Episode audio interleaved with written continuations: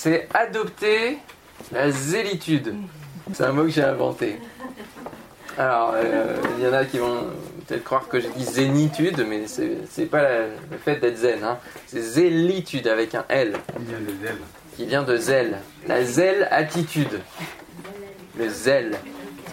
Et on va aller euh, dans Éphésiens chapitre 5. Je ne sais pas si vous êtes zélés.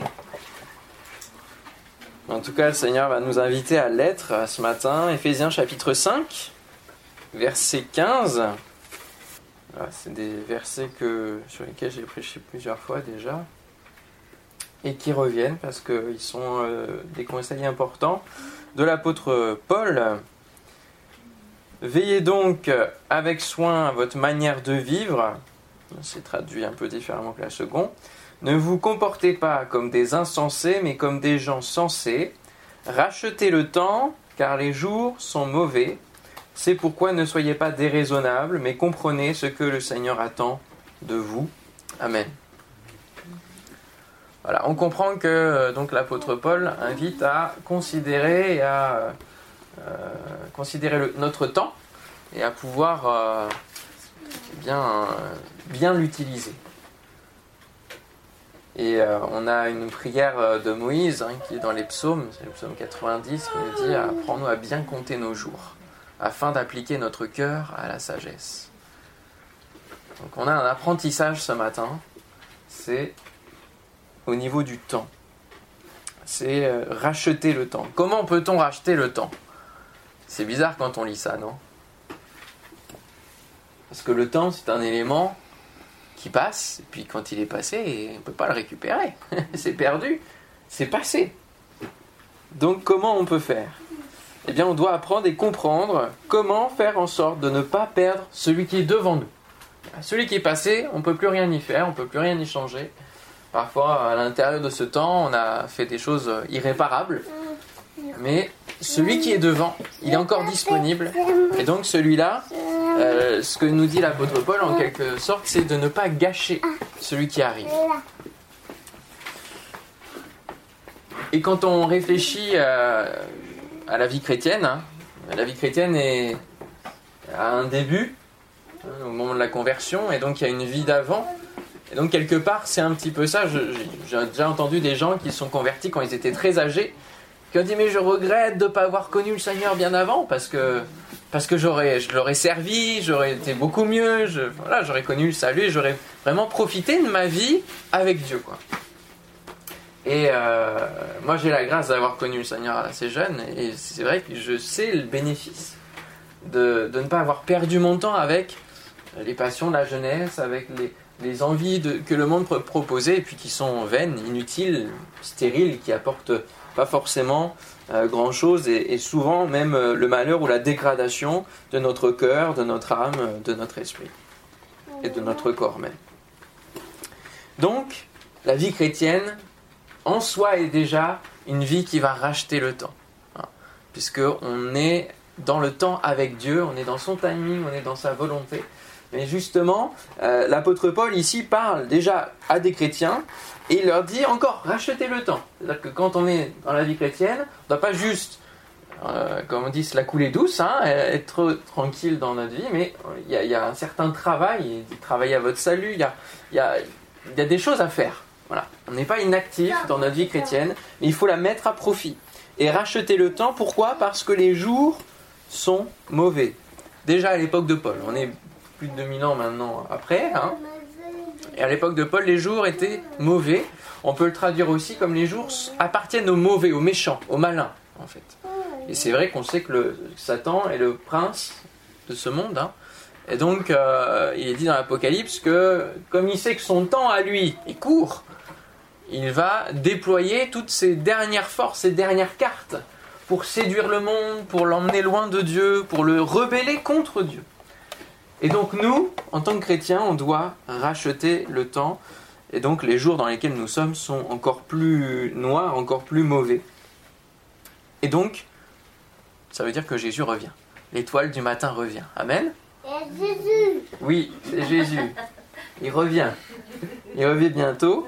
Et du coup, eh bien, il ne faut pas être insensé ou agir voilà, comme, euh, euh, comme quelqu'un qui n'aurait pas soin, qui dirait j'ai l'éternité devant moi en étant sur terre.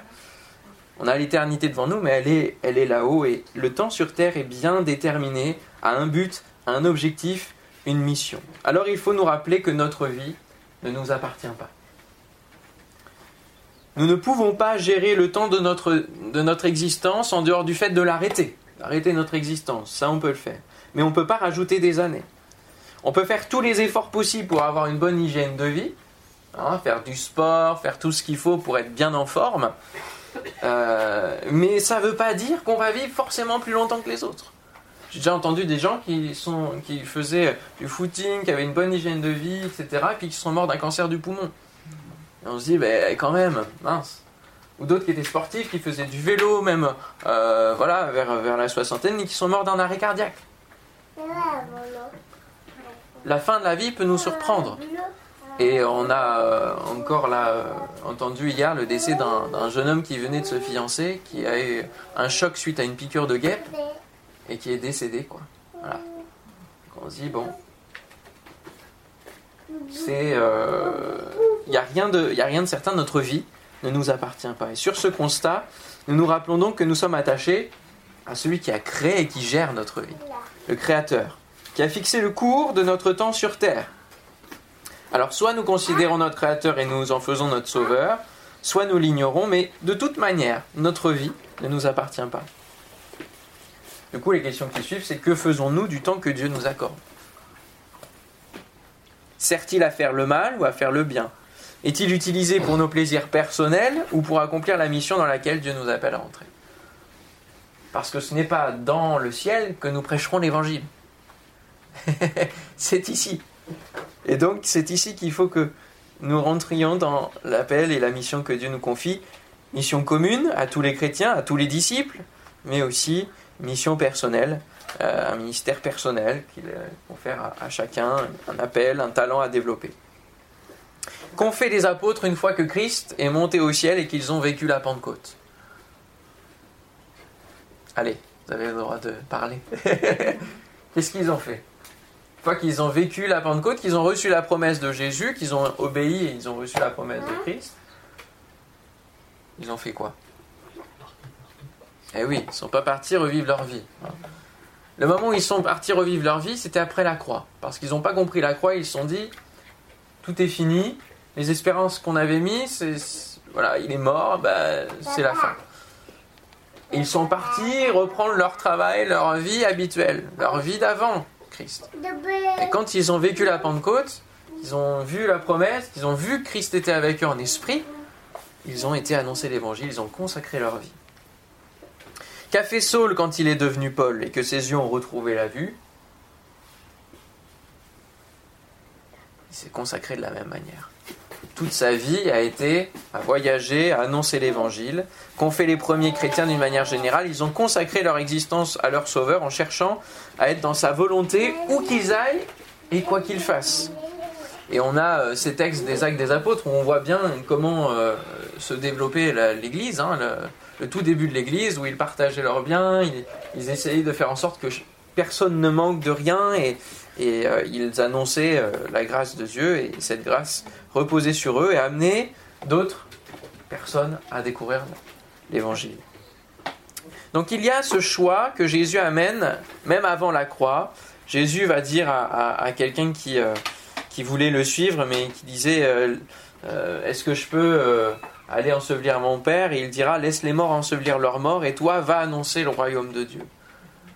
Il y a un choix radical quand on est face à Christ. Et il va dire dans ce même chapitre, il va dire à tous, et la précision à tous est importante parce qu'on pourrait dire bon, oui, mais les apôtres, euh, c'est des gens spéciaux qui ont été appelés, c'était les disciples de Jésus, donc il y a vraiment un statut particulier, et euh, du coup aujourd'hui c'est les pasteurs qui sont consacrés, ceux qui ont un ministère don. Là, Jésus va dire à tous, si quelqu'un veut venir après moi, qu'il renonce à lui-même, qu'il se charge chaque jour de sa croix et qu'il me suive. Car celui qui voudra sauver sa vie la perdra, mais celui qui la perdra à cause de moi la sauvera.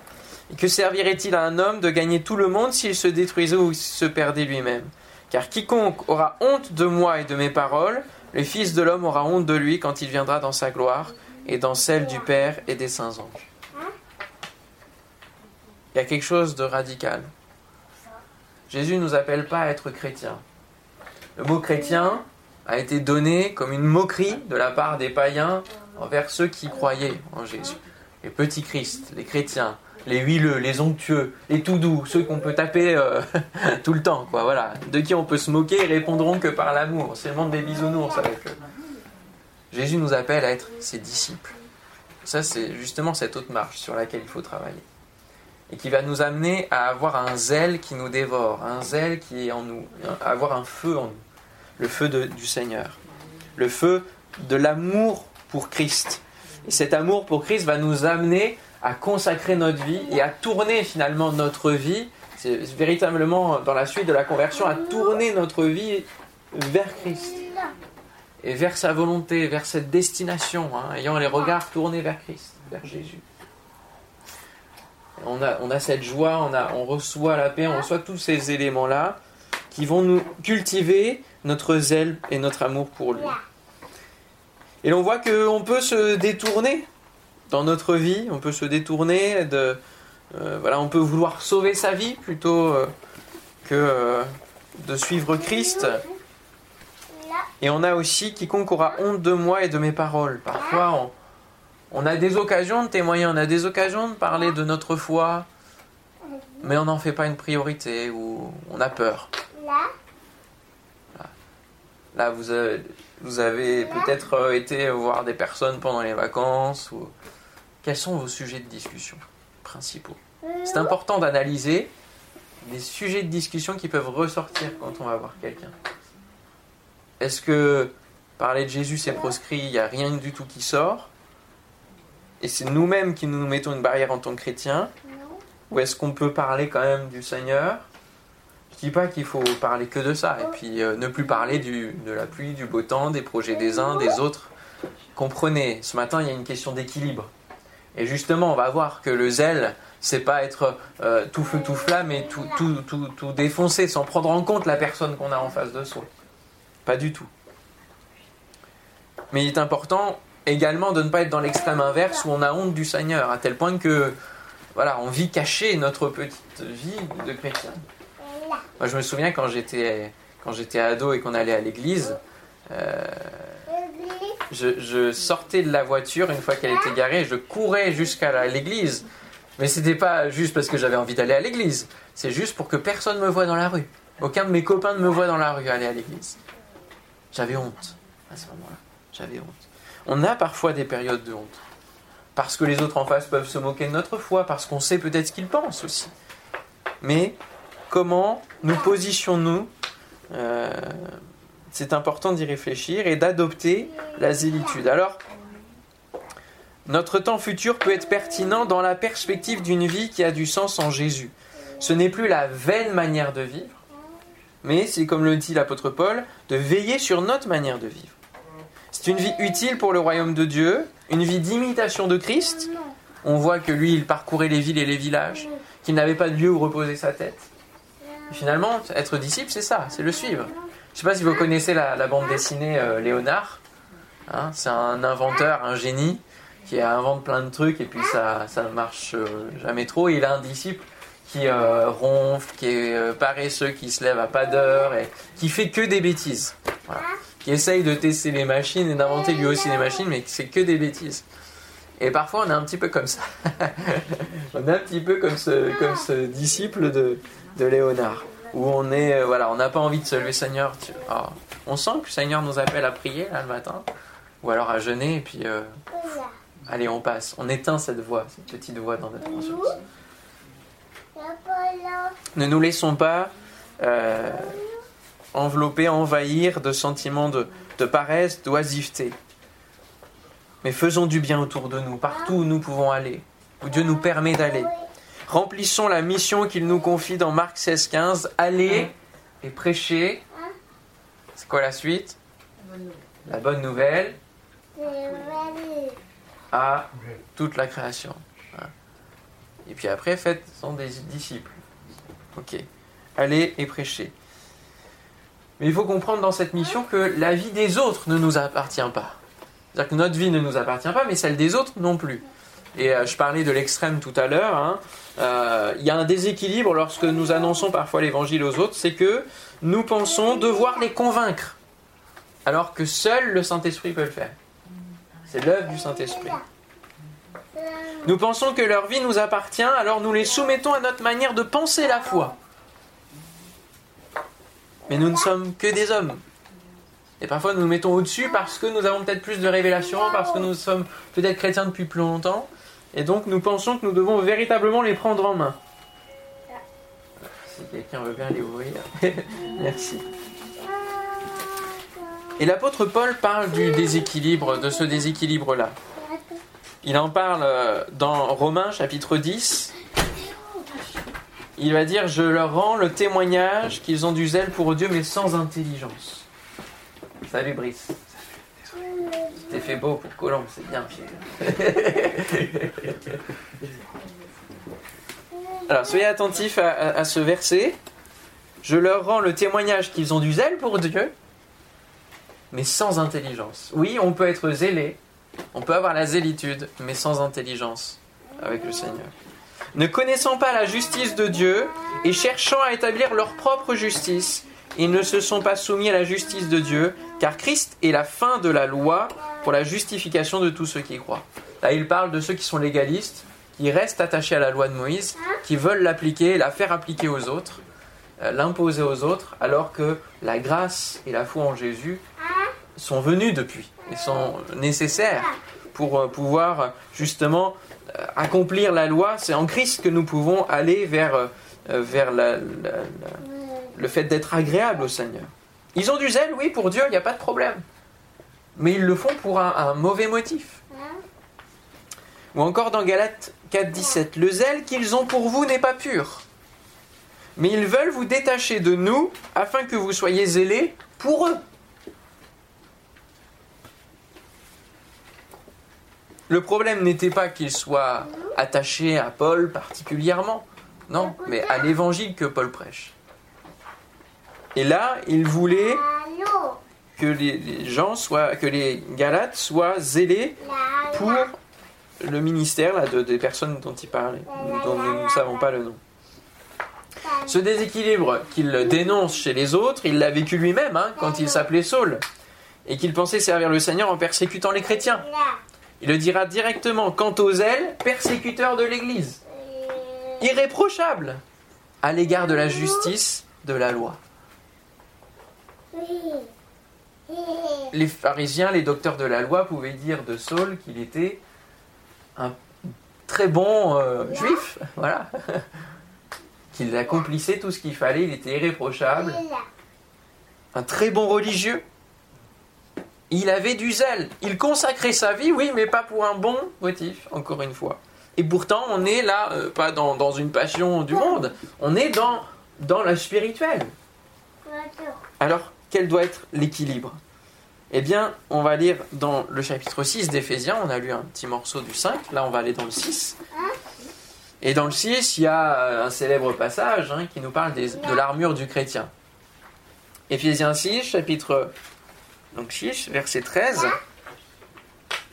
Et verset 15, on va, on va pas tout lire, mais enfin quoi qu'on peut tout lire quand même, parce que c'est pas très long.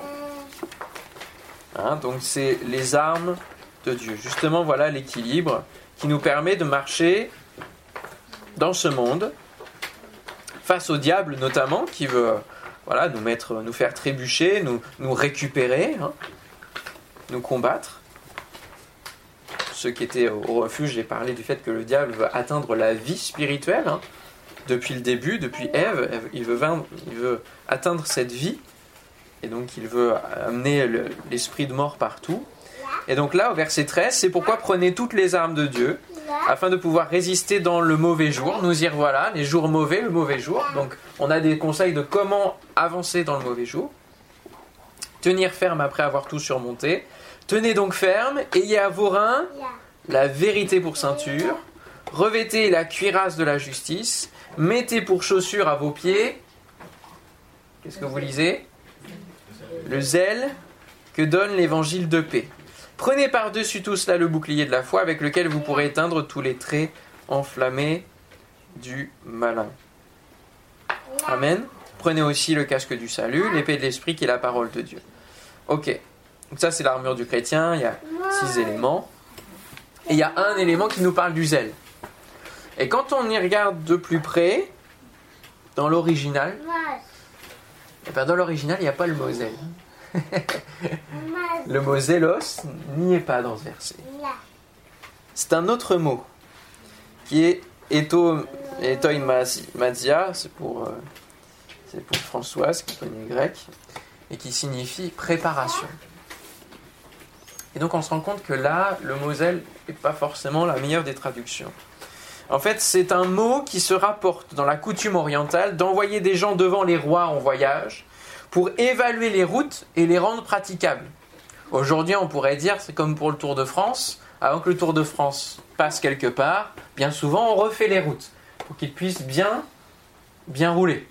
Qu'il n'y ait pas de, nid de poule, qu'il n'y ait pas de choses qui euh, les fassent trébucher. C'est une préparation.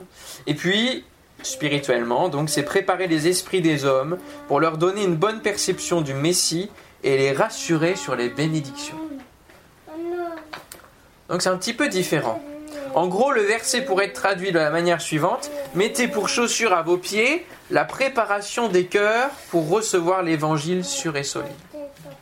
Le fait que ce soit aux pieds nous parle de la marche, comme Jésus marchait, allait et prêchait. Donc ça parle de l'annonce de l'évangile. Mais cette annonce de l'évangile-là, elle se fait avec un zèle, oui, mais elle se fait en préparant les cœurs.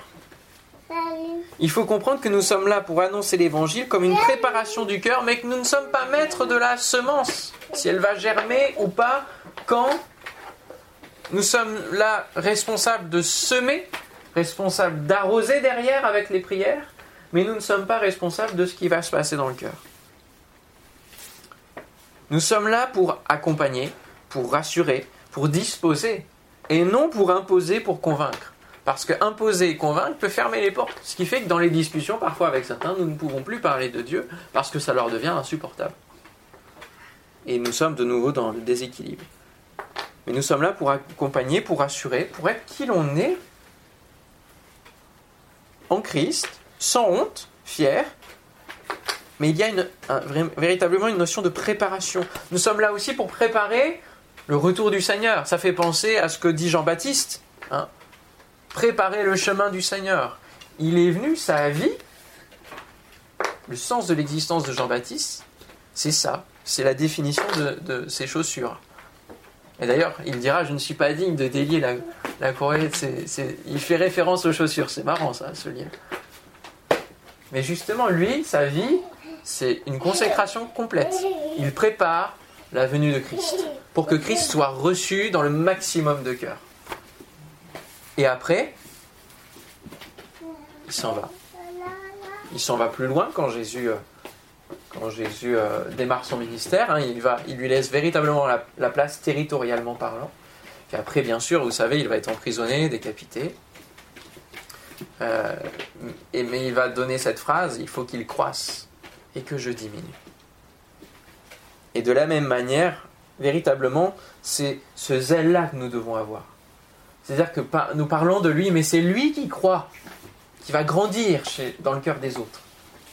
C'est pas notre discours, c'est pas notre personne, c'est pas notre foi qui va grandir chez les autres. C'est Christ. Et nous nous diminuons. Au fur et à mesure, nous laissons la place à Christ au, maximum pour aller semer de nouveau. Et c'est comme cela que nous faisons des disciples, de manière équilibrée, avec zélitude. Nous travaillons non pour nous, mais pour un autre, pour Christ. La zélitude, donc c'est une attitude de zèle, eh bien elle s'acquiert. Et quand on regarde un petit peu euh, comment, euh, enfin de, quelle armure euh, l'apôtre Paul parle, il parle notamment de l'armure de l'armée romaine. Et je vous mettrai la photo de l'armure dans le, dans le groupe WhatsApp. Euh, comment elle était, pour que vous puissiez vraiment vous rendre compte, parce que c'est pas une, une, armure du Moyen Âge, c'est pas, pas pareil, il y a différentes armures. Et là, donc les, les, les chaussures s'appelaient les, les kagila, Et c'est en référence à Caligula derrière. En fait, Caligula, c'est pareil, c'est un sobriquet.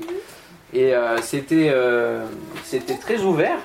on peut se dire pour une armée, c'est bizarre, hein, mais c'était très ouvert. C'était beaucoup de lanières qui montaient jusque autour de la cheville pour maintenir la cheville. Et c'était plein de clous en dessous pour permettre de marcher dans différents sols. Humide, sec, peu importe. Voilà, pour bien accrocher et pas tomber face à l'adversaire. Et donc, euh, le, soldat romain devait acquérir son armure. Il devait l'acheter, il devait l'acquérir au fur et à mesure. C'est étonnant, mais c'est ce que j'ai découvert. Il devait acquérir, et même les chaussures. Et donc ça, permettait aux pieds une rapidité de marche et de mouvement, parce qu'elles étaient légères, mais sur tous les sols, grâce aux clous qui étaient sous les semelles c'était vraiment une possibilité d'avancer dans différents terrains. Et ça nous parle bien sûr d'avancer, nous, dans différents terrains, dans différents milieux, différentes sphères euh, de, relations amicales ou non. Euh, on, a différents terrains dans lesquels nous marchons et, qui nous, et donc on a besoin des clous. On a besoin de toujours être dans les clous, dans la croix, toujours être stable, être fort dans, dans cette notion de notre salut pour pouvoir marcher, pour pouvoir écraser l'ennemi aussi. Hein, c'est de cela dont ça nous parle. Finalement, les ailes nous amènent, les ailes de Christ nous amènent à marcher, à mettre, écraser Satan sous nos pieds et de nous, de nous permettre de rester debout quel que soit le terrain. Évangile qui nous raconte l'histoire de celui qui a été percé à notre place, arrêté finalement en pleine vie, en pleine existence, en plein ministère, pour que nous puissions, nous, à notre tour, marcher en nouveauté de vie. Certains pensent que les choses vont se faire de soi, toutes seules, au niveau de l'évangélisation et de l'annonce de l'évangile. Que nous n'avons pas véritablement à intervenir, que ceux qui doivent croire croiront, en se rapportant à un argument de la prédestination. Mais laissez-moi vous rappeler ce que dit euh, l'apôtre Paul aux Éphésiens aussi, hein, où il va parler de la femme et de l'homme, de la soumission de l'un à l'autre, comme Christ a aimé l'Église et s'est donné lui-même pour elle, il rappelle que Christ est le chef, il est la tête, et que l'Église est le corps. Avez-vous vu déjà une tête marcher toute seule? Non. Christ est venu être un avec l'Église pour que nous soyons un corps qui marche ensemble. Et donc il a besoin de nous, ou en tout cas, même si euh, en tant que Dieu il n'a pas de besoin, mais il, veut travailler avec nous pour l'annonce de l'Évangile, pour faire connaître, pour travailler les cœurs, pour préparer les cœurs, pour semer, pour arroser, et que cet Évangile puisse croître. Amen Vous y croyez? Ok, ça a besoin de certitude encore. Hein Au fur et à mesure de notre vie chrétienne, on comprend donc qu'il ne faut pas perdre de temps avec le péché. Rachetons le temps. Ne nous laissons pas envelopper par le péché. C'est ce que dit Hébreu 12, Nous donc aussi, puisque nous sommes environnés d'une si grande nuée de témoins, et là il faut se mettre dans le contexte d'une arène, hein, de course, euh, d'un stade même, hein, romain où il y a la course. Une nuée de témoins, de gens qui ne courent pas, parce qu'ils ne sont pas en Christ. Ils regardent, c'est le monde qui nous regarde courir. Ils peuvent se moquer, ils peuvent nous encourager, dire Ah, c'est bien ce qu'ils font. Mais nous, nous courons. Et puisque nous sommes environnés de tous ceux qui ne connaissent pas le Seigneur, alors rejetons tout fardeau, tout ce qui peut venir dans notre vie et qui nous amène à avoir de nouvelles idoles, à avoir des priorités qui ne sont pas celles du Seigneur, et le péché qui nous enveloppe si facilement, et courons avec persévérance, donc avec ces, chaussures du zèle, ces chaussures de la préparation, ces chaussures qui viennent de l'évangile, qui est un évangile, euh, on peut le traduire à évangile de paix, mais c'est évangile sûr et solide, quelque chose de stable. Eh bien, courons avec persévérance dans la carrière qui nous est ouverte. Ne perdons pas de temps avec le péché, rachetons notre temps parce que ça, va nous faire perdre le temps de, rentrer, de céder à la tentation. Au fur et à mesure de notre vie chrétienne, nous comprenons que la place de Dieu dans notre vie doit être chère à nos yeux et que c'est la première et que rien ne doit la surpasser. la dimension de zèle est liée aussi à la dimension de jalousie. Et quand on regarde la dimension du zèle avec Jésus, à quel moment il va, il avoir du zèle, ou un excès de zèle peut-être aux yeux de certains? Super, la chicote. avec le fouet, il va débarrasser, purifier le temple des vendeurs. Il va chasser les vendeurs du temple. Et il va rappeler cette phrase hein, il va rappeler un verset, mais il y a des disciples et ceux qui écrivent les évangiles et qui vont dire.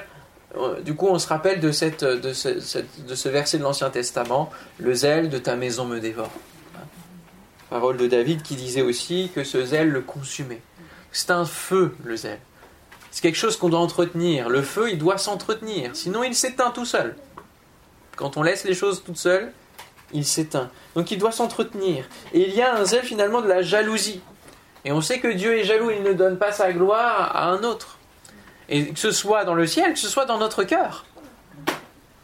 Donc s'il y a concurrence, dans le temps que nous pouvons donner à Dieu, et que nous donnons peut-être trop à d'autres choses, à d'autres occupations, il doit y avoir ce zèle qui doit rentrer en compte que l'esprit va venir aussi cultiver finalement, de chasser les vendeurs du, temple. Il y a une volonté de restaurer la fonction première du temple. Et de la même manière, ce matin, peut-être le Seigneur veut vous donner de restaurer la fonction première de votre cœur. Si Dieu vous a créé et Dieu a créé un cœur, c'est pour y habiter. C'est pour qu'il soit un temple. Tout le reste doit être combattu avec zèle. Ainsi, notre vie n'est ni oisive ni stérile, mais porte du fruit à la gloire de Dieu. Parce que quand Jésus va dire à, ses disciples, je veux que vous soyez des disciples et même plus, je veux que vous soyez mes amis, hein, dans Jean chapitre 14, 15, 16, il va aussi parler du fait de porter du fruit dans notre vie. Et ça, c'est l'objectif de notre vie. Adopter une zélitude pour avoir pour porter du fruit du fruit en abondance. Alléluia. Alors en conclusion, on va aller dans l'Apocalypse maintenant, si vous voulez venir avec moi, au chapitre 3. Apocalypse chapitre 3. On va lire la, lettre à la dernière église, celle qui représente euh, l'église de la fin des temps, celle dans laquelle nous nous trouvons à l'Odyssée. Et nous retrouvons ce problème de zèle, ce problème de chaleur,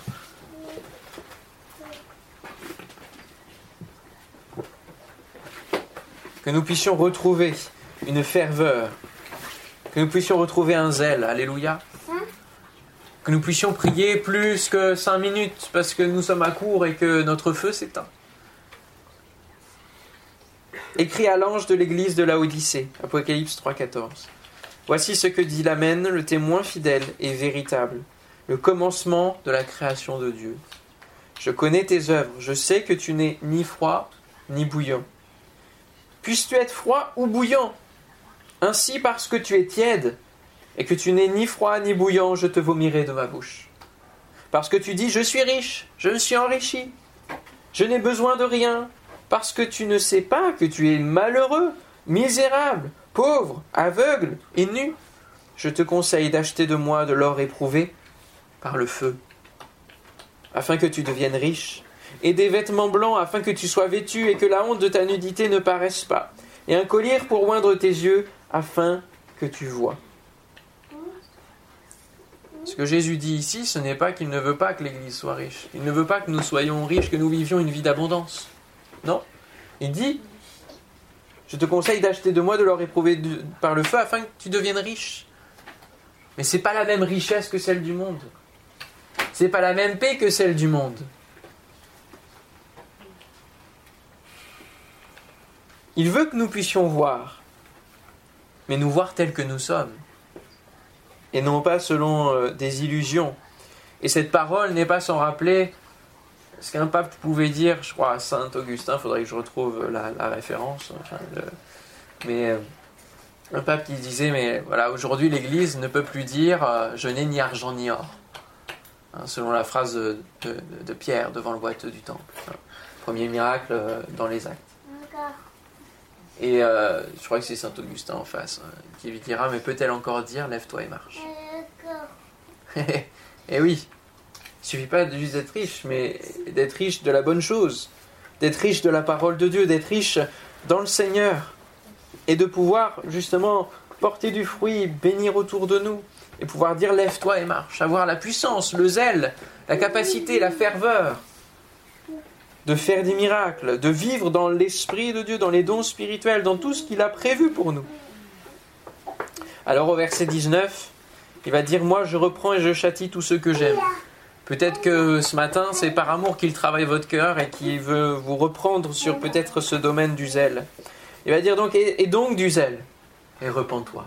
Ne reste pas dans ton état de tiédeur. Sors de ton état de tiédeur. Fais quelque chose. Réagis. Repens-toi, reviens. Et donc du zèle. Voici, je me tiens à la porte et je frappe. Si quelqu'un entend ma voix et ouvre la porte, j'entrerai chez lui, je souperai avec lui et lui avec moi. Et quand on est peut-être un peu moins dans le Seigneur, que l'on se refroidit, qu'il y a des tensions dans notre vie, des choses, des, épreuves, des galères, ce n'est pas le moment d'aller loin de Dieu, de se dire je ne suis pas digne de venir dans sa présence. Non, au contraire, il frappe à la porte et la seule chose qu'il veut, c'est être en relation, c'est souper, c'est être en intimité. Je souperai avec lui, j'entrerai chez lui. C'est pas j'entrerai chez lui, je ferai le ménage. Non, ça va se faire tranquillement.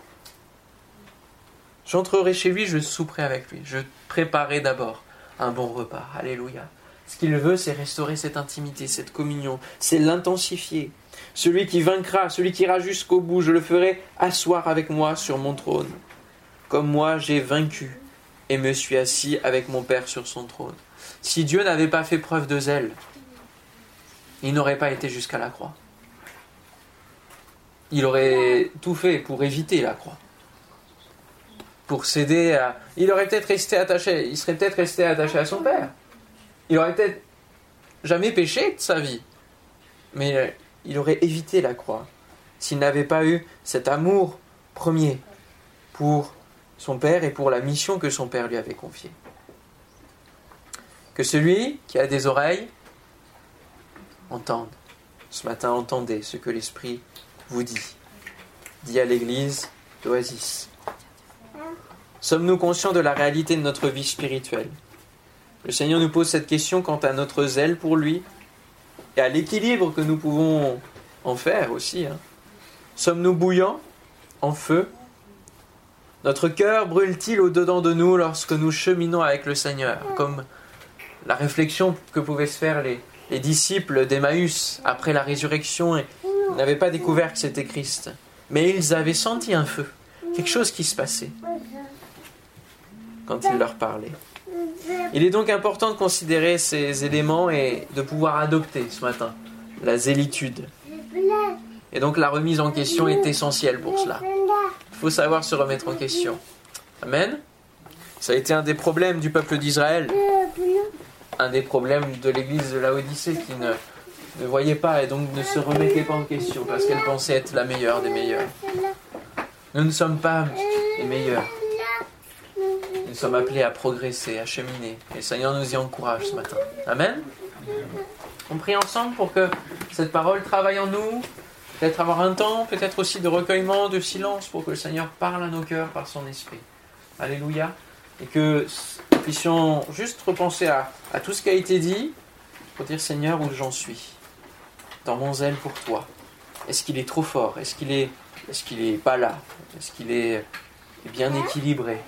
Dans ma manière d'être aux autres, de partager l'évangile aux autres, dans ma manière de vivre ma propre vie chrétienne. Où en suis-je? Est-ce que j'ai trop peur de, de, revenir vers toi? Voilà, que nous puissions réfléchir à ces, ces choses et que le Saint-Esprit puisse parler à nos cœurs là. Quelques minutes dans le recueillement, dans la concentration sur, sur cela.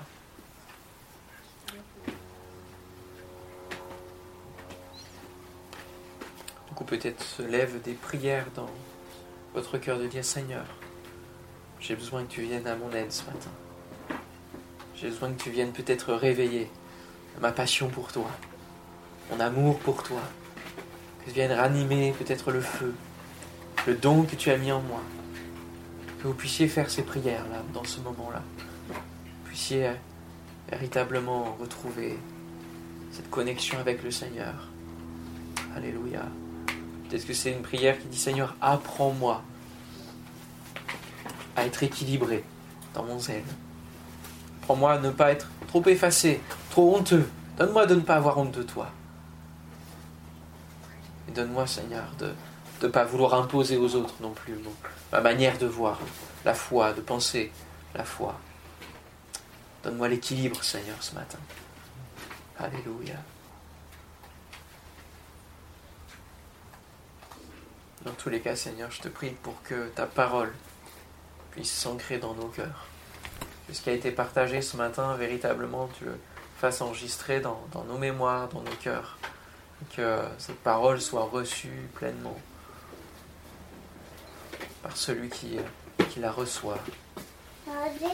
Dans le nom de Jésus, et qu'elle se déploie pour porter du fruit, pour avancer, pour progresser, pour cheminer avec toi, pour reprendre la marche au nom de Jésus. Merci Seigneur pour l'œuvre que tu fais en nous et pour ce que tu nous dis ce matin. Donne-nous Seigneur d'être zélés pour la rentrée, d'être zélés pour chaque moment Seigneur qui vient. Donne-nous de racheter le temps Seigneur de, que tu mets devant nous.